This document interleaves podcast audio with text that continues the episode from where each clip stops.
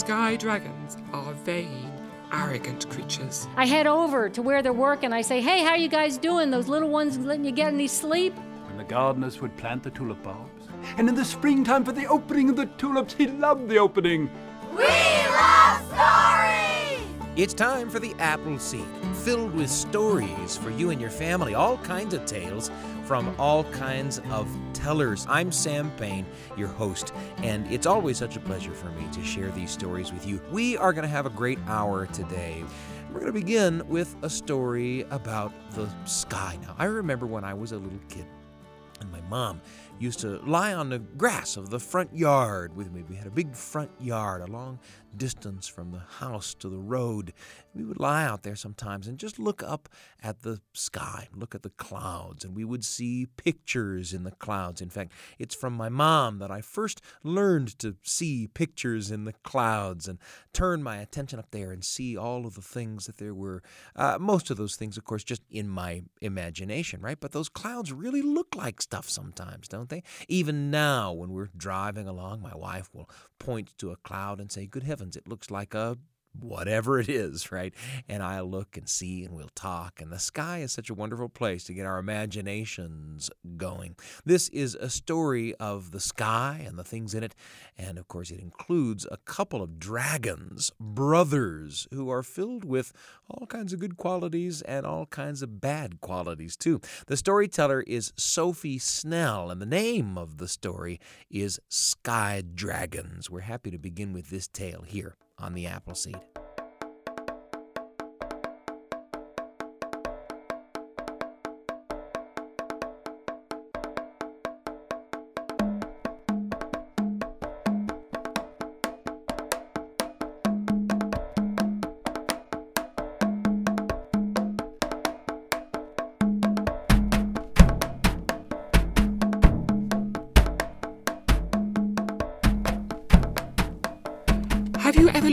Sky and admired the vast blueness of it? Or watched as clouds sweep across, hurried along by a brisk wind, and chased by leaves, caught up in the air, tossed in swirls? I used to watch the clouds racing. Every one was a different creature an elephant, a bird, a great whale that rose and sank beneath a sky sea then a castle and mountains, a whole land floating above me, peopled by fairies and giants. The best time for watching the sky is first thing in the morning, or when the sun sets at night. For then the whole sky burns with colour delicate pinks and azure blue, fiery orange and crimson red. There are dragons fighting, my mother used to say. And one day I begged her to explain. The sky dragons are vain, arrogant creatures. Their long bodies and tapering tails have no legs. Their wings are long too, with hook like claws, and their necks stretch from their bodies to merge into slim, delicate heads. They look more like serpents, twisting and sweeping through the sky like giant wisps of smoke. There are only two now remaining the East Dragon and the West, the last of the Sky Dragons. You'd think they'd be friends. Oh no, two worse enemies you'd never meet. They were friends once, but their vanity made them foes. They are brothers, you see. And like brothers, they grew up tumbling and sprawling in play, chasing each other across the void, hiding behind clouds, nipping the other's tail, laughing and teasing like two puppies under a mother's watchful gaze. And they were both so beautiful. The East Dragon was the elder, a deep verdant green with polished scales, his exotic eyes curved up below long lashes, soft spines along his back allowed him to twist and turn, so his body curled elegantly around the clouds like a vine about a tree. His brother, the West Dragon, was a vibrant red, brash and loud. His roar could fell a thousand trees, sending the birds flying up, clattering in shock. He had bright yellow wings and red and gold markings. He looked like a giant flame as he swooped low over the ground, then climbed swiftly back up. The East Dragon was gifted with the power of water. He could draw the seas up into a massive wave, or lift whole rivers and throw them back down over a cliff in a giant waterfall. The West Dragon had the power of fire. Vast flames shot from his snout, blasting whole forests, turning valleys into deserts, the air heavy with smoke. Then the day came when their mother told them to seek out their own homes. The brothers gathered where the night sky met day, where the bright pale blue of day deepened the rich purple of night. I'm the eldest, said the East Dragon, so I get to choose first. He swooped up through the clouds, curling his tail as he spiraled back down, eyeing the beautiful islands of the South China Seas below. No way, called his brother. Beauty first. And he flew high in the sky, under the sun, so its rays caught the red gold on his back and bounced a rich glow. His body turned into the sun to catch the light once more. He had his eye on the great mountains of Europe, snow capped and cutting through the clouds like giant teeth. Well, if it's beauty first, that's me anyway, called the East Dragon, giving his tail a provocative flick, moonlight shining silver against his polished scales. The West Dragon growled, You're as ugly as a dead half eaten fish. A smelly slime ball with googly eyes and girly eyelashes. All you can do is splash water. And what about you? sneered the East Dragon. You're just a great ugly lump, all bluff and no bite. A ghastly red sore, like yellow pus from an open wound. He gave a mock shiver of disgust and turned away in disdain. The West Dragon roared in fury, leaping onto his brother's back, digging his claws deep into those polished scales. The East Dragon twisted in pain, great teeth snapping back, burying them into his brother's neck. A vicious grip. Thus fastened onto each other, they rolled in the sky, over and over. Flames shot out as the West Dragon tried to scorch free his brother's grip. Torrents of water sprayed around them as the East Dragon's flight took them just above the sea, his wings beating the salty sea water up around them, blinding his brother's eyes with the sting. Stinking swamp snake, yellow bellied dust worm, putrid pickle face, goggle eyed muggle head, zit bottom toadweed! But neither creature could win. The two dragons flung insults, flames, and water at each other all night long. By morning, every flower, plant, and tree was covered in a fine spray of water, and the sky strewn with pink and red flamed clouds. Exhausted, the dragons fell apart. They flew to opposite ends of the sky to nurse their wounds. By late afternoon, they were renewed and eager for fight. As the sun sank towards the sea, they clashed again, gnashing and yowling, spitting and growling. Fire lit the sky, steam hissed on the horizon. And so it went on, every night. The brothers could never agree who should come first. And their battles lit the skies with red and orange, pink and purple, every morning and every night. The water sprayed by the East Dragon covered each plant with early morning dew. The fire from the West Dragon blossomed the early morning mist which hung low over the land. And they fight on to this day, hurling insults, water, and flames, two vain creatures unable to admit defeat, unable to pause, to think, unable to share the vast skies of the world. So when you see the fierce red evening sky, or the delicate pinks of morning dawn, Somewhere over the seas, or high in the sky, or above the mountains, the west and east dragons are fighting still. Stinking swamp snake, yellow bellied dustworm, putrid pickle face, goggle eyed mogglehead, zit bottom toadweed.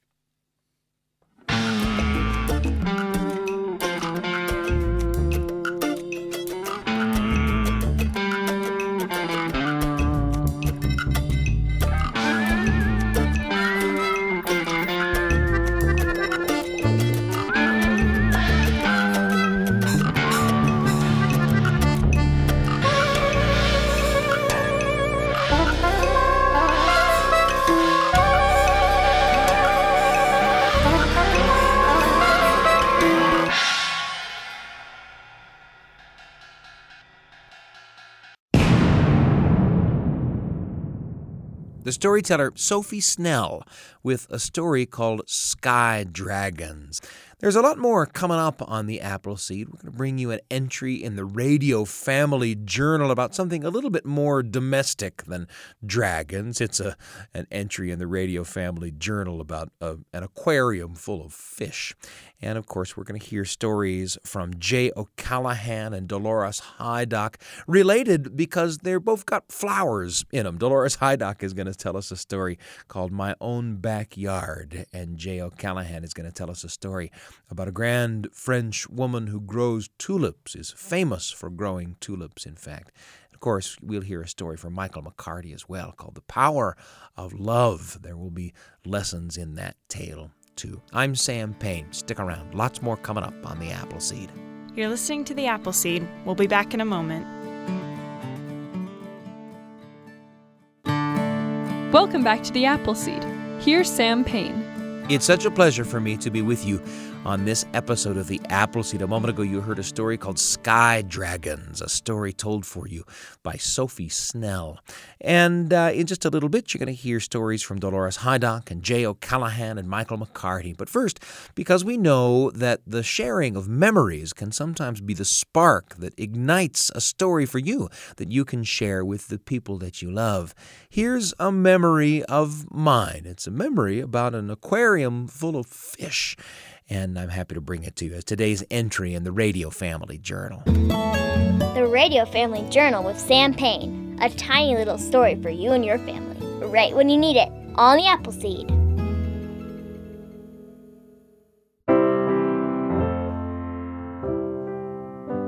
I've always liked having a pet around the house. And while I know the world is sort of divided between dog people and cat people, I was always both and even more. Seems like there was often a dog in my childhood and often a cat, but just as often a goat or a steer or a parakeet or a couple of finches. I've always liked to share my space with another animal. Maybe you know how that is. Thing is, sometimes some sorts of animals are possible as pets and others aren't. For example, I rented for a while in a place that didn't allow dogs or cats. It seemed imprudent to ask the landlord how he felt about goats or steers. So I got a little 10 gallon aquarium and put a couple of little platies in there and a couple of snails, too. I was, to be sure, a little nervous about it. I'd never kept fish before in any kind of serious way. And I almost didn't do it because I thought I probably wouldn't be good at it. And for dang sure, there are a lot of people who know fish better than I do. There are a lot of people who know platies better than I do. They can tell a blue wagtail from a high fin sunset variatus. Not me. The platies I bought, I bought because they were called Mickey Mouse platies. And they were called Mickey Mouse platies because they have markings on their tails that look like Mickey Mouse silhouettes a large dark circle with two smaller dark circles above it where Mickey's ears go. I mean, who's not going to buy a fish with a Mickey Mouse head on its tail? I loved my fish, and my landlord was okay with them too, and I was pretty good, I guess, at taking care of them, as evidenced primarily by the fact that they were still alive a few months later, and as further evidenced by one kind of miraculous morning when I went to sprinkle a tiny bit of food into the aquarium, and what was that? What was that? Something moving, just skittering over the rocks down at the bottom of the aquarium. I got my glasses for a better look. At first, I couldn't make myself see again what I seemed to have seen a moment before, but after a few seconds of staring, yeah, there was something moving down there. In fact, there were a whole bunch of somethings scooting around down there. About a dozen tiny little orange commas were darting in and out of the fronds of the fake plants stuck in the rocks. I was a dad, or, or I felt like one. I mean, look at those little guys. I started to worry about them, worried actually about whether the other fish in the aquarium would enjoy eating them. I tried to create places for them to hide down there in the aquarium. I put more plants down there primarily. And over the next few weeks, those fish began to look less like commas and more like fish. Born and raised at my place. I never had so much fun. People would come over to the house and I'd walk them into the kitchen to take a look, show off my aquatic progeny.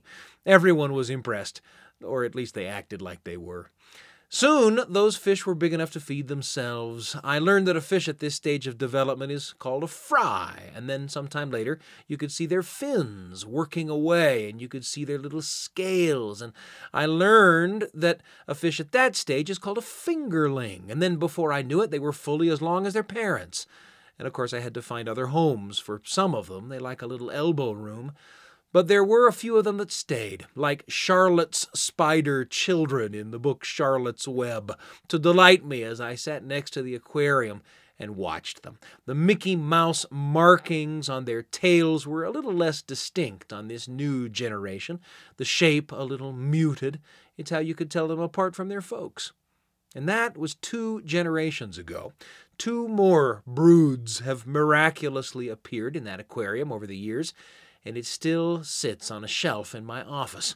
The population of the aquarium changes from time to time, but there are still a few descendants of those first platies who first came to live in my rental house as a concession to the pet tolerances of my landlord. The snails, too, have multiplied and replenished the aquarium, and everybody seems as happy as clams. Once I wasn't very good at keeping fish. I didn't have a good handle on how much to feed them or how often. I worried that the water was too hot or too cold. I found myself getting out of bed in the middle of the night to check on everyone. And there were sometimes little belly up signs of my incompetence in those early days. But because I liked those little guys, I stuck with it and I got better at it. That's the way of doing things, isn't it?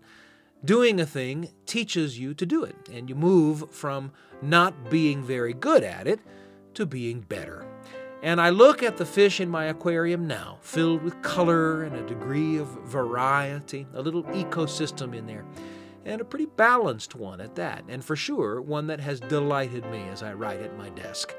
And as I watch those little guys, I'm glad I didn't talk myself out of getting an aquarium just because I thought I'd never be good at keeping fish. The Radio Family Journal with Sam Payne. A tiny little story for you and your family, right when you need it, on the Appleseed.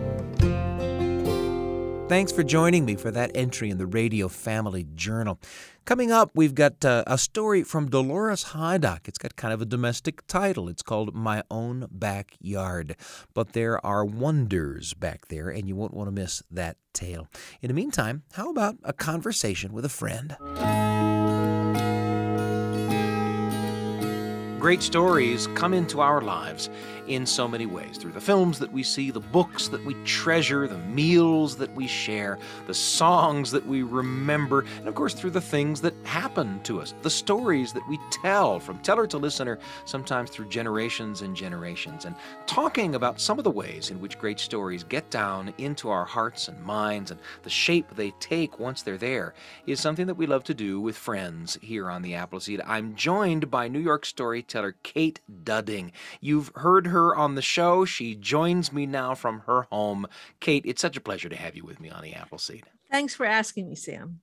You know, we have had you on the show before to share memories that you have sort of carefully uh, made the effort to write down you know, uh, to capture in a certain moment. As we've talked about with you before, memories have a way of kind of shifting under your feet as time goes by. And capturing some of our feelings, especially about the people who are important to us, is be, becomes such an important exercise, right? Oh, yes. It's. Uh just because people have died doesn't mean your relationship doesn't continue developing. That's right that's right. And and what a blessing it is as time goes on to have captured some of the things that we've felt and remembered about some of those people who are gone from us now. Uh, and and and you've done that with your relationship to well to a lot of things but certainly to your father. Yes. Here's one of my stories about my father Whenever I see a boiled potato, I think of my father. No, he wasn't famous for making potato salad. It, the story goes this way.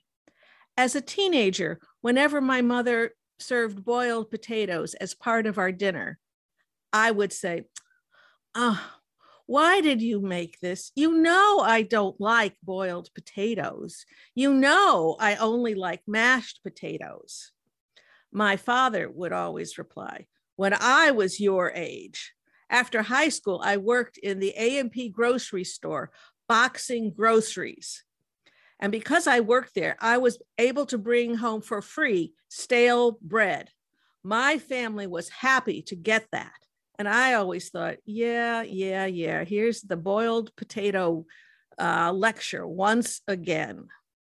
Let's fast forward 30 years when I'm in my late 40s, a new storyteller. And I had arranged to tell stories to a third grade class every month to get practice. I remember telling them my story, my first family vacation. I got to the line.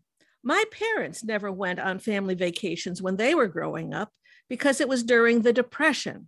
And I looked at their little faces, and every single one of them was confused. And I went, Oh, right, this is the first time I've told this to, story to kids.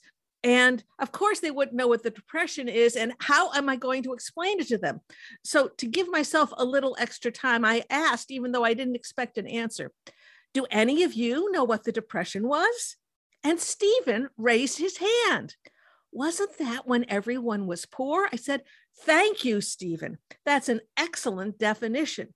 And before I knew it, my father's boiled potato lecture popped out of my mouth, ending with, and my family was glad to get the stale bread. And Stephen said, Gosh, they were really poor.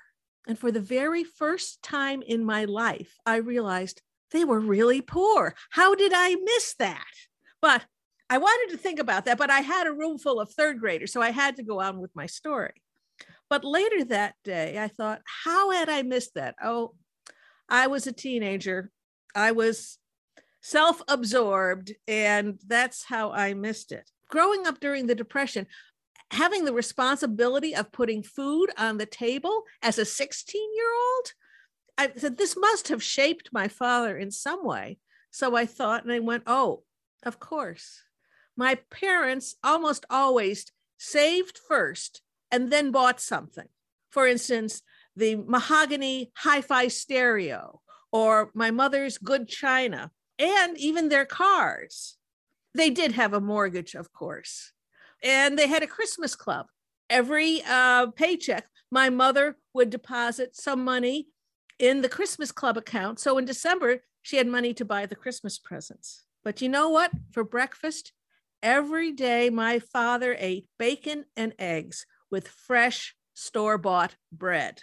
So now, whenever I see a boiled potato, I think of my father and I think of Stephen, the third grader, who helped me to see through my father's eyes and to recognize some of his struggles and his triumphs. Kate Dudding sharing with us not only a, a, memory of her father and some of the stories that he told about his young life, the, the, the potato lecture, right? Maybe there's some version of the potato lecture in just about every family, right? But, uh, uh, uh, but, but also the story of this wonderful moment in which an elementary school student is able to provide her, all unwittingly, some insight into her own family. Kate, what a wonderful memory that is. Oh, yes. And and that was i mean i was 47 or so then i'm 70 now so Huh. i still remember that Yeah. day very clearly they were really poor duh yeah, and I think it, it seems now like an obvious thing to miss. You know, an obvious thing, a, a thing that ought to have been included in your in in your outlook of of the stories of Mhm. your dad. You know, but we we miss some of those things, and and we'll continue to miss them unless we listen. You know. and i share this story i think of it as one of my epiphany stories Yeah. that and maybe it will spark an epiphany in someone else Yeah. it's such a pleasure to have Kate Dudding with us. To find out more about her wonderful work as a storyteller, you can visit her website, katedudding.com. Kate, thanks for joining us on the Appleseed. it's been my great joy to do that Great stories come into our lives in so many ways. Such a pleasure to chat with storyteller Kate Dudding. Lots more coming up. Stick around for Dolores Hydock with a story called My Own Backyard here on the Appleseed. You're listening to The Appleseed. We'll be back in a moment. Welcome back to the Appleseed. Here's Sam Payne. It's such a pleasure for me to be with you on today's episode of The Apple Seed. A moment ago, a conversation with Kate Dudding, and now a story called My Own Backyard, in which Dolores Hydock talks about the wonders that exist right under our noses, just a few feet away from us. It's a terrific story, and we're happy to bring it to you here on The Appleseed. It was a Saturday in early March several years ago, one of those kind of Saturdays when the sun has come out after a long, gray, miserable February, and you cannot bear to be inside one more minute. I had lots of work I had to do, letters to write, emails, but my laptop was going to let me take all that outside. And so I gathered up my computer and my glasses and pen and paper and headed out to work on the black wrought iron table there in my back porch. First, though, I just had to put everything down and just go walk through the yard, just feel the sun on my face and neck and shoulders. Ah, it was so gorgeous so gorgeous. The plum trees, the pear trees profusely in bloom, those tulip magnolia blossoms. Gosh, the blue eye cypress. Look at that thing. It must be 20 feet tall. It must have grown five feet over the winter. I remember it was so little when it went in the ground. A housewarming present from my friend Linda, who knew when I moved into that house I needed trees more than I needed a toaster. In fact, I look around the yard and I realize how many things there are gifts from people. There's the coral azalea from Marie. There's that pink angel face rose from Carl. There's all those Japanese maples that David grafted and grew and gave me and dug big holes, brought in sacks of topsoil and mulch. There's the curved concrete bench that my mother gave me. I can picture her sitting on that bench when she would come to visit, sit there looking up at that bird that she swore sang a song. It sounded just like it was calling my dad's name Peter, Peter, Peter, Peter. I hear hammering next door. It's my neighbor, Jason. He's building a fence around his backyard, a fence made of long wooden slats with a curved top. They kind of look like giant popsicle sticks. He started the project weeks ago, and when I first saw him working on it, I said, So are you walling things in or walling things out? Oh, just trying to keep the kids and dogs from running off, he said. He's got one more side to finish the side that divides his yard from mine. Adam is helping him. Adam is another neighbor, lives further down the street. Adam and Jason, they do a lot of things together. They have a lot in common. They're both in their 30s, they're both dads. Adam has two kids, Jason has three. They're not just both dads, they're both dads of newborns. Baby Allison is just three months old. Little baby Ren was born two weeks ago. I head over to where they're working. I say, Hey, how you guys doing? Those little ones letting you get any sleep? Jason says, Oh, not much. I've been up since 4 a.m. Adam says, 4, you lucky dog. Ren started crying at 2 in the morning. I never was able to go back to sleep. I say, You guys, between the two of you, don't have seven solid hours of sleep and you're out here with chainsaws and power tools? Jason holds up a bright green soft drink can. We're fueled by Mountain Dew and sunshine. Lauren, Jason's wife, comes out the back door, cradling three month old baby Allison in her arms. Their two little boys, aged four and six, are scooting figure eights in and around her legs before they run up to the back of the yard to go visit the chicken coop with the two chickens, Monkey and Juice. Lauren heads over to a clothesline where tiny white cloth diapers flutter in the breeze.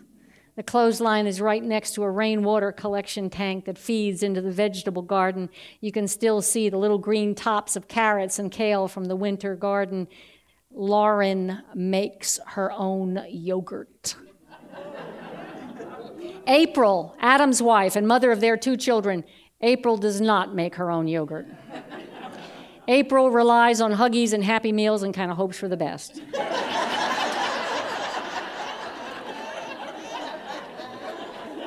April is trudging up the hill on the other side of my house, trying to keep up with their two year old daughter, Lark. That's her name, Lark. Lark is running up the hill, scaring the cat, bending over to sniff a tulip that has no smell, then plopping down right in the middle of the street so she can examine an excellent rock she found there. April has little two week old baby Wren. That's his name, Wren.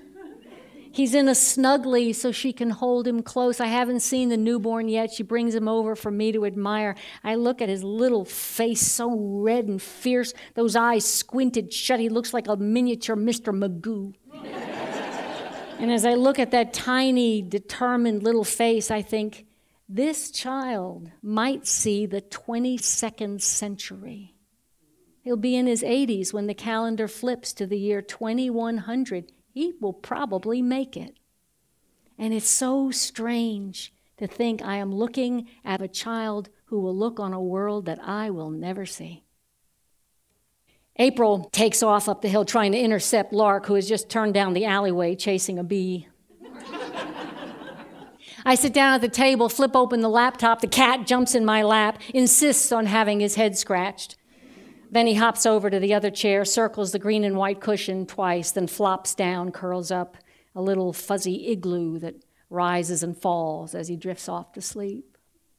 I hear kids' voices calling to each other as they ride their bikes up and down the street, their voices high, harmonizing with the notes of Scott Joplin's The Entertainer. Da da da da da da da da played over and over by the ice cream truck that roams through the neighborhood. I hear Jason and Adam next door. One of them is saying, Hey, this next one needs to be exactly six feet two inches. That last one fit. Oh, not so much. Darn, it reminds me of that dumb joke. The guy says, Oh, this stupid board, I keep cutting it and cutting it, it's still too short.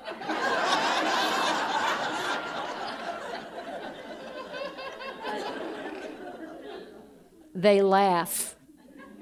The Mountain Dew is kicking in. Ordinarily, Lance would be helping them with this fence project. Lance is the 30 something single guy who lives on the other side of me.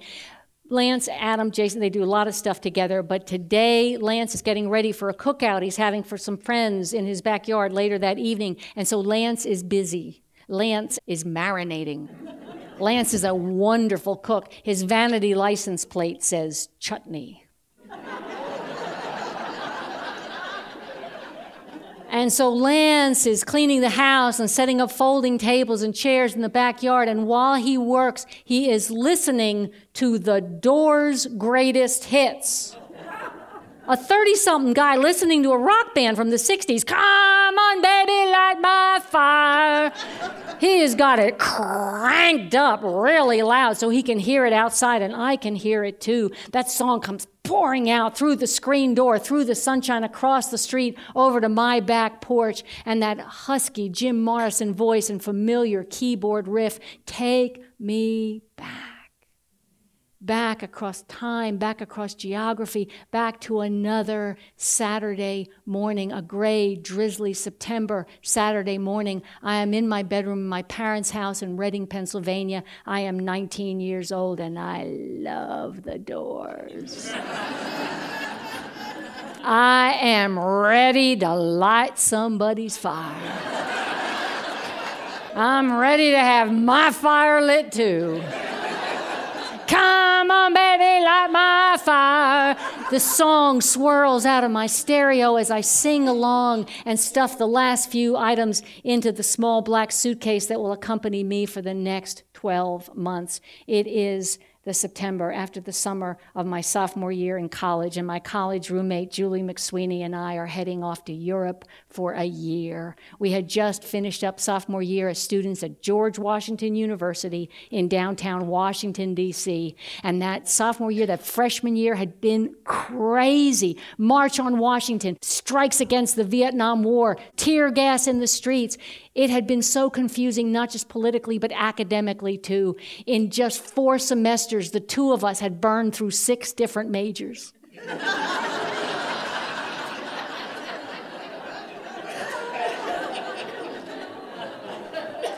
Julie started out in mathematics, moved to sociology, ended up in modern dance.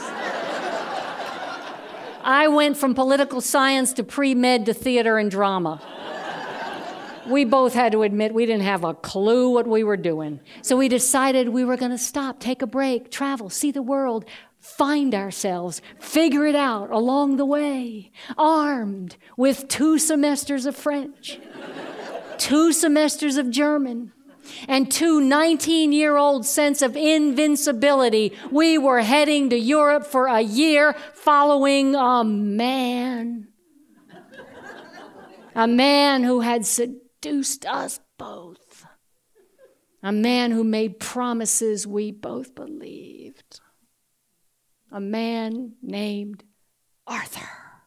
Arthur Frommer, who told us we could do it on $5 a day.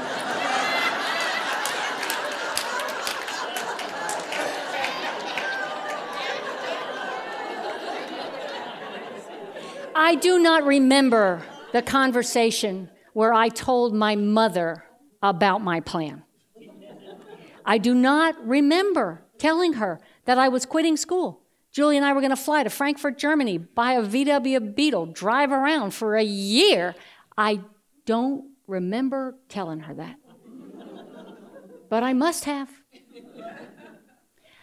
I do remember that I never had that conversation with my dad. My mother cleared the whole thing with him. He and I never discussed it, never said one word about what I was planning, where I was going, until that gray, drizzly September Saturday. Come on, baby, light my fire. The doors revolve through the final chorus of that song. As I switched off the stereo, shut the lid, picked up my suitcase, took it downstairs. My dad slung it into the trunk of the gray Chevy Caprice Classic, and off we went, my mom, my dad, and me, heading for Dulles International Airport, where I would meet Julie, and off we would go. We were all pretty quiet in that three hour drive down I 95. Even my mom, she always talked on car trips. I mean, she would read out the billboards if she couldn't think of something to say, but even she was quiet. We got about 20 miles away from the airport. My dad caught my eye in the rearview mirror. He said, Schluggo, you're going over there and you think you're going to find a better way to live. But I think what you're going to find is that everything you really want is in your own backyard. And that's all he said. He looked away, asked my mom to check the exit. 15 minutes later, we were at the terminal. There was Julie. The adventure began. What was he talking about? there were worlds to see, people to meet, life to be lived, adventures to be had. I didn't know what he meant that day. I didn't know what he meant that year. I didn't know what he meant for years to come as my little life followed its path, twisted and curved. I don't think I really understood what he meant until that sunny March Saturday. Sitting in my back porch, the birds chirping, the sun shining, the flowers blooming, the neighbors hammering, the kids playing, the cat purring, the computer humming, the grill smoking. I have a sweet house, a safe place to live. I have work that I love to do, and people like you who let me do it. I am surrounded by gifts that remind me there are people in this world who somehow love me. I have good neighbors who protect their families and feed their friends and believe enough in this tired old world to bring determined little babies into it. I have a cat who helps me keep things in perspective, reminds me daily I am not the center of the universe. Home, work, family, friends, hope that the world is going to be okay, that there are people coming along who will figure it out. I finally get it. My dad was right. Everything I really want is in my own backyard.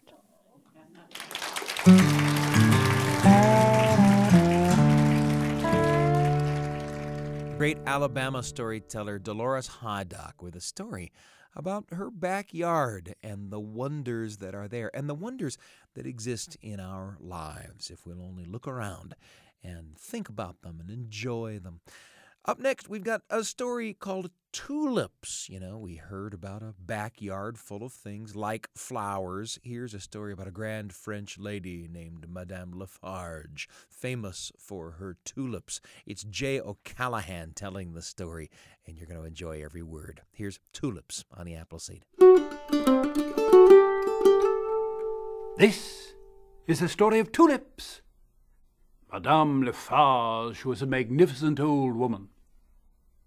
She lived in the centre of Paris in a mansion, and Madame Lafarge was famous for her tulips.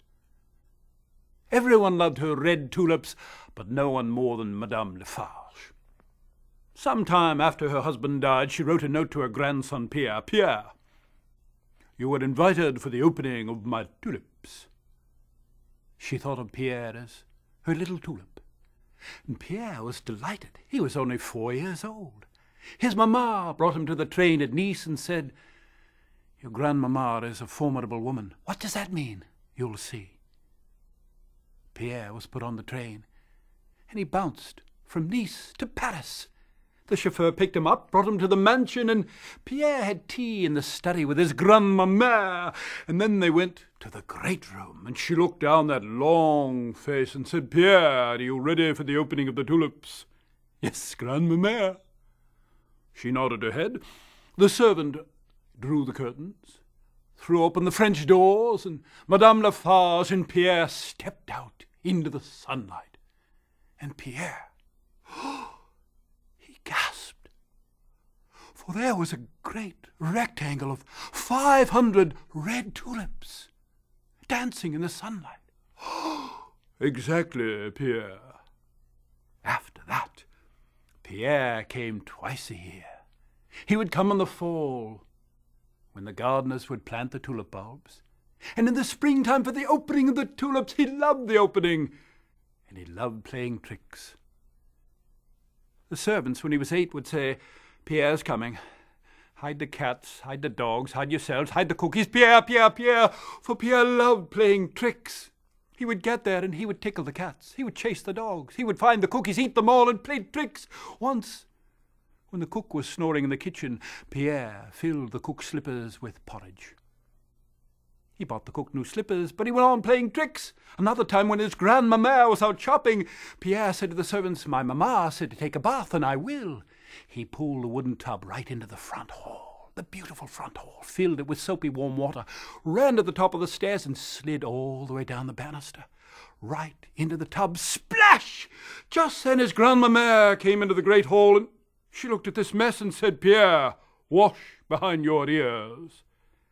He kept on playing tricks, and when she had the party, it was a tea for two hundred people. Pierre was underneath the table. Two of the servants they were bending down to lift the trays full of teacups, and Pierre was under the table tying the shoelace of one servant to that of another.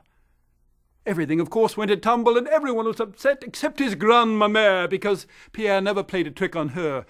Well, now he was nine, and he was thinking it's time. Everyone's afraid of grandmamma but me. It's time to play a trick.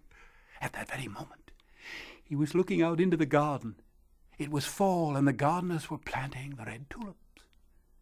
Ah, he knew the trick. He ran down and said, Grandmamma, uh, I'm uh, running around the corner. I'll be back. Yes, Pierre. Yes. Pierre went to the florist two blocks away. He bought one black tulip bulb. Three o'clock the next morning, Pierre crept out into the middle of the tulip garden. He reached down and took out one red tulip bulb and put in the black tulip bulb. And all winter he thought about it and laughed. in the spring he got the invitation, got under the train, bounced all the way to Paris. The chauffeur was there, and his grandmamere was in the back seat. Pierre, it's been very cold. The opening is delayed three days. We shall go to the country. Yes, grandmamere. So they went to the country. Pierre played with the village children, tickled their cats, and finally they motored back to Paris. His grandmamere looked down that long faced Pierre. You're fidgeting. Calm down. I'm excited. So am I. Grandmamere, I've been thinking. Maybe one of the tulips will be a different color from the others this year. What do you mean? Well, things happen in life. Not to me, they don't. Well, I'm willing to wager my gold coin. Pierre reached in and took out his gold coin and held it up. That at least one of the tulips will be a different color from the others. I don't approve of wagering. All right, I'll take you up this one time. Good grandmamere. They got to the mansion, had tea in the study. They went to the great room, and she looked down the long nose. Are you ready for the opening? Yes, grandmamma. She nodded her head, and the servant drew the curtains, flung open the French doors. Pierre and his grandmamma stepped out into the garden, and Pierre, he gasped. There was a great rectangle of five hundred black tulips. He looked up and he could have sworn she winked. And she was smiling. Nice for a change, isn't it, Pierre? Yes, grandmamere. The gold coin, if you don't mind. Yes, grandmamere. He gave her the gold coin, although she put it under his pillow a week later. He never played another trick. on his grandmamere. And that's the story of tulips. Tulips, a story told for you by the very wonderful Jay O'Callahan. It's always such a pleasure to hear a Jay O'Callahan story. And we're going to wrap up today with a story from Michael McCarty, a story called The Power of Love. It may help you think about some of the relationships in your life, especially some of the relationships in which you may be having some trouble. Here's Michael McCarty on the Apple Seed.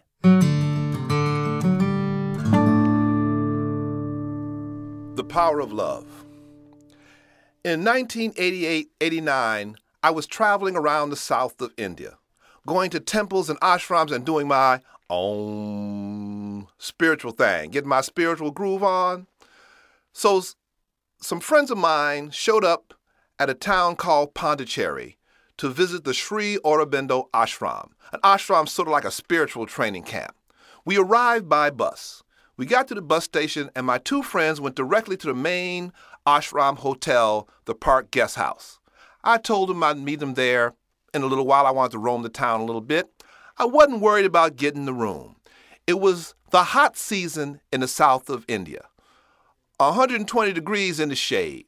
And the guidebook said at this time of year, you didn't have to worry about getting a room because nobody in their right mind would be there except me and my friends. So, after roaming the town for an hour or so, I went to the Ashram Hotel, the Park Guest House.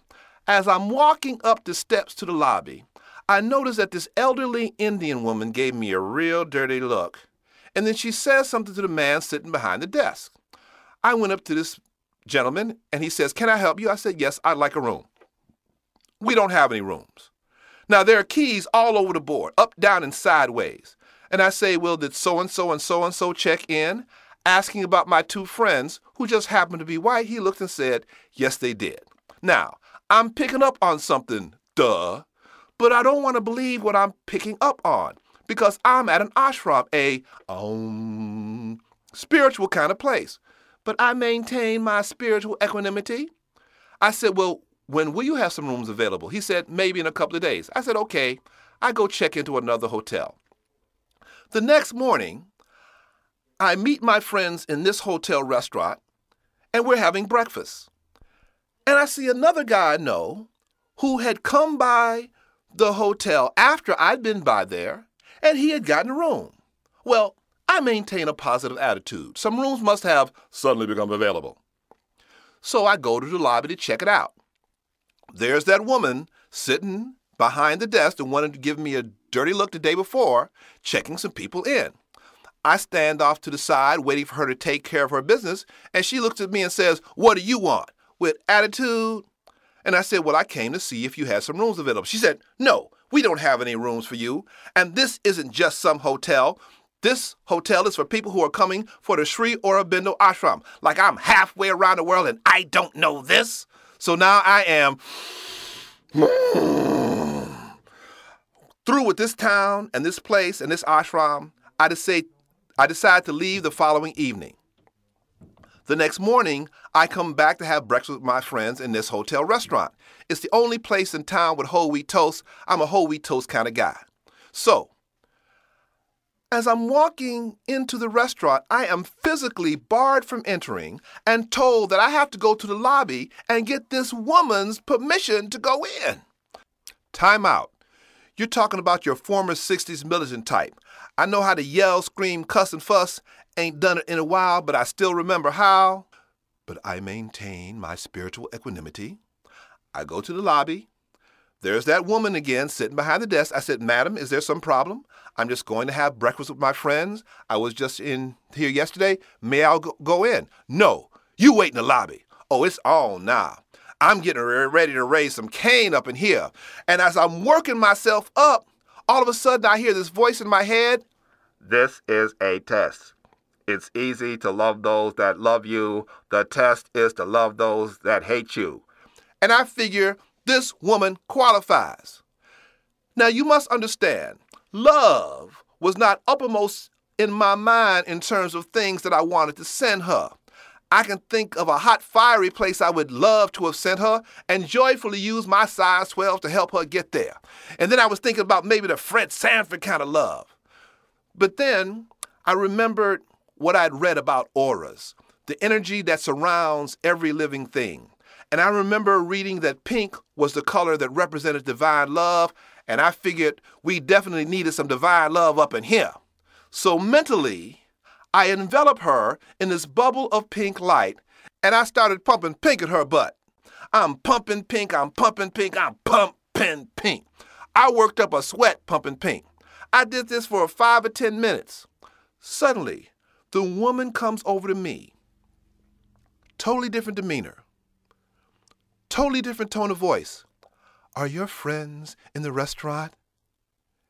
Now, I'm from Chicago. We'd be suspicious. So I'm looking around, seeing if I'm getting set up. I said, I don't know. You wouldn't let me go see. Oh, she said, Go, please go. And she personally escorted me into the restaurant. And as I was walking into the restaurant and looked back at her, smiling sweetly at me, I realized I had experienced the power of love. Now, this was 1989.